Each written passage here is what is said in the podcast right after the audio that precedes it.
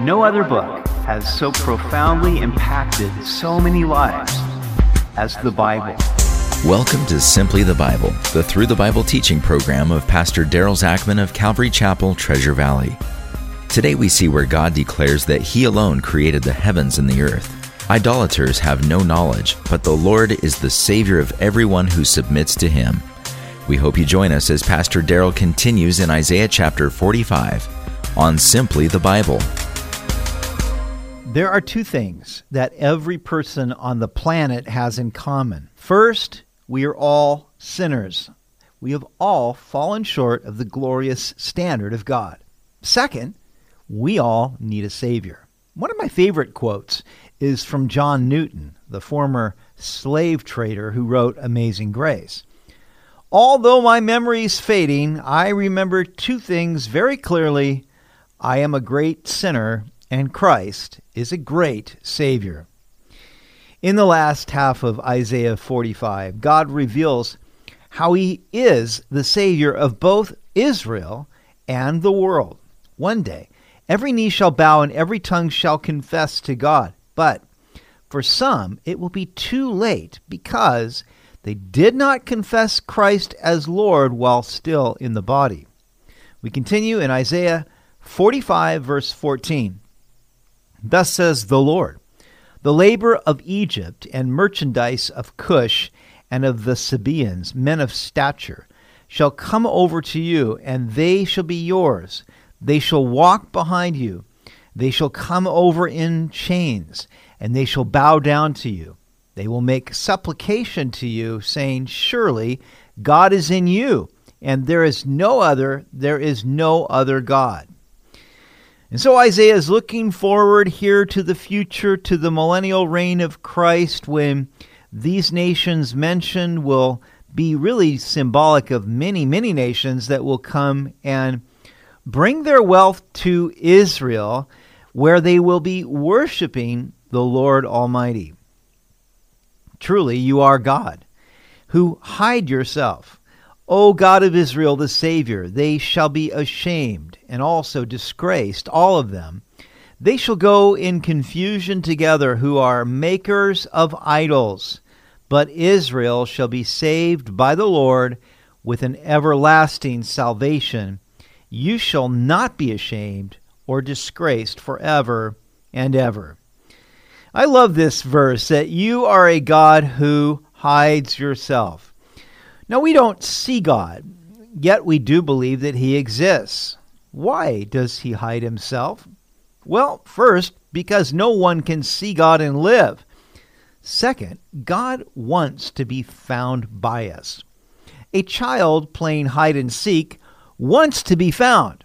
If you don't believe that, just try playing with your child or grandchild and uh, just do something else for a while while they're hiding. Pretty soon, they'll start calling out, Hello, hello. And they want to be found, you see. And likewise, God wants to be found by us. He wants us to seek Him. Jeremiah 29 13 says, And you will seek me and find me when you search for me with all your heart. Now, Isaiah says the idol makers shall be ashamed. Certainly, when we will all give an account of ourselves to God, anybody who has made and worshiped an idol which is dead compared to the living God will be ashamed that they ever had anything to do with such a thing. And Israel shall be saved by the Lord with an everlasting salvation.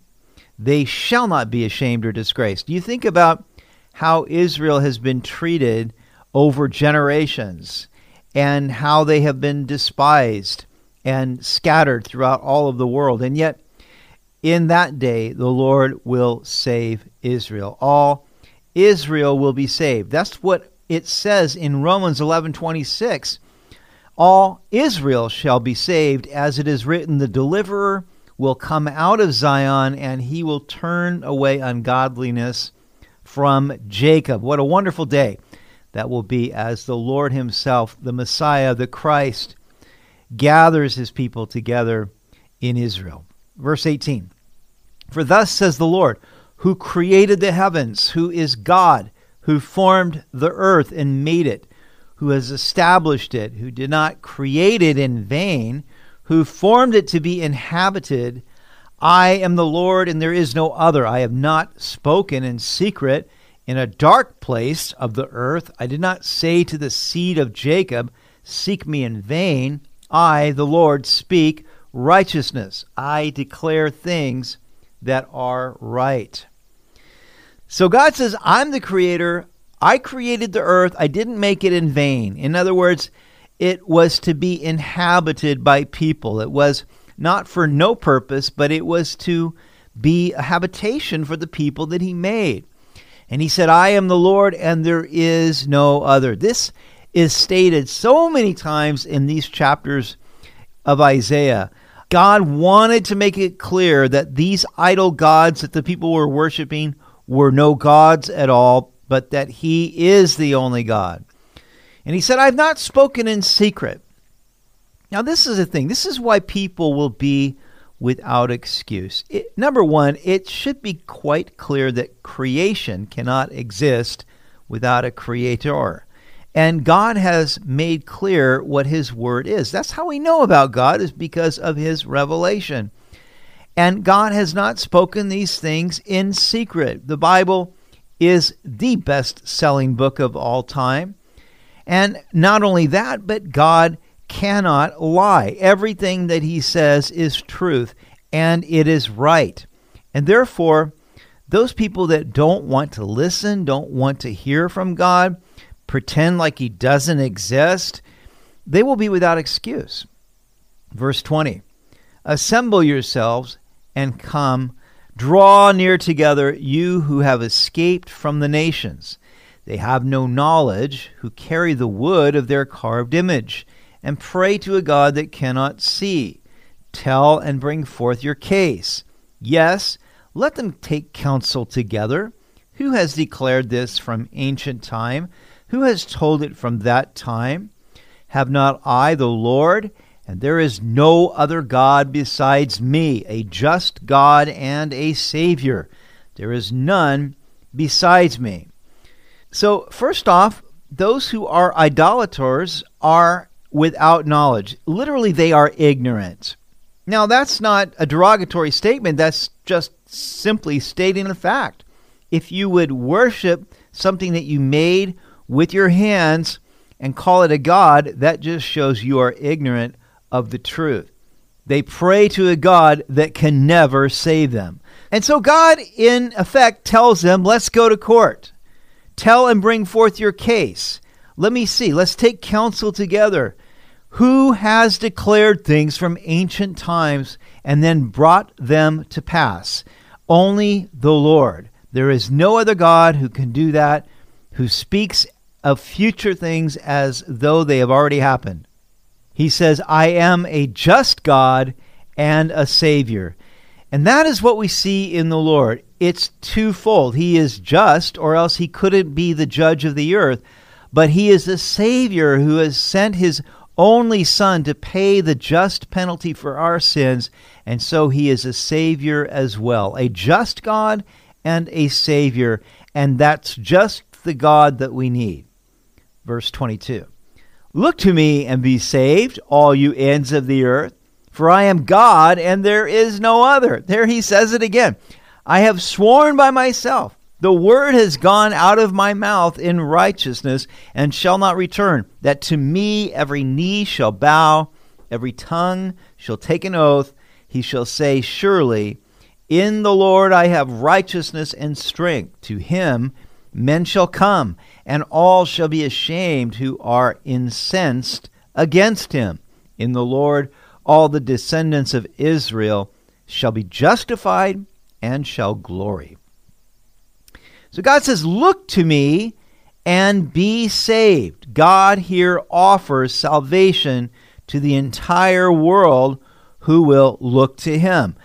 And that is interesting because just like when Moses lifted up the serpent in the desert, and those who had been bitten by the fiery serpents could look upon that and then be healed. Jesus said, In the same way, the Son of Man shall be lifted up, and whoever looks upon him in faith shall be healed and cleansed of sin. Now, I want to share a story from the commentary of J. Vernon McGee, which I find fascinating. Charles Spurgeon was on his way to church one Sunday morning when a snowstorm hit London. Because he couldn't make it to his church, he stopped at a little church along the way. The storm was so severe that the preacher did not make it to this little church. So a man got up and said a few words. Spurgeon never knew the man's name. He only knew that he was an uneducated man. He chose this verse, Isaiah 45 22, as his text, and what he lacked in lightning, he made up for in thunder. He said, This verse says, Look unto me and be ye saved. He began to talk about the verse. God says you should look to him and be saved. By that time, he ran out of ammunition. He had said all he could say about the verse. So he went into the thunder department and began to roar and pound the pulpit. Look to God, all the ends of the earth, and be saved. And he looked back in the congregation and saw the young fellow Spurgeon sitting there with a very miserable look on his face. The man said to Spurgeon, You look to Jesus, and you will be saved. Spurgeon was a very brilliant man, but he did what this uneducated man suggested. He looked to Jesus and was saved. We can only imagine what kind of reward this uneducated, unnamed man will receive in heaven because he took a verse that he believed in and he preached it and he had the conviction to bring it to the young C.H. Spurgeon, who, of course, would go on to become the prince of preachers. All because this man recognized the importance of looking to God and being saved. Verse 23 says, I have sworn by myself, the word has gone out of my mouth in righteousness. Now, this is a doubly secure promise. And then he says that to me every knee shall bow, every tongue shall take an oath. The Apostle Paul quotes this in Romans 14 to show that each of us shall give an account of himself before God. Sadly, to many, it will not be the confession that leads to salvation, but the confession that leads to damnation because they did not receive Jesus Christ while they were still in the body, when they could have been saved by looking by faith to Him. Surely in the Lord I have righteousness and strength.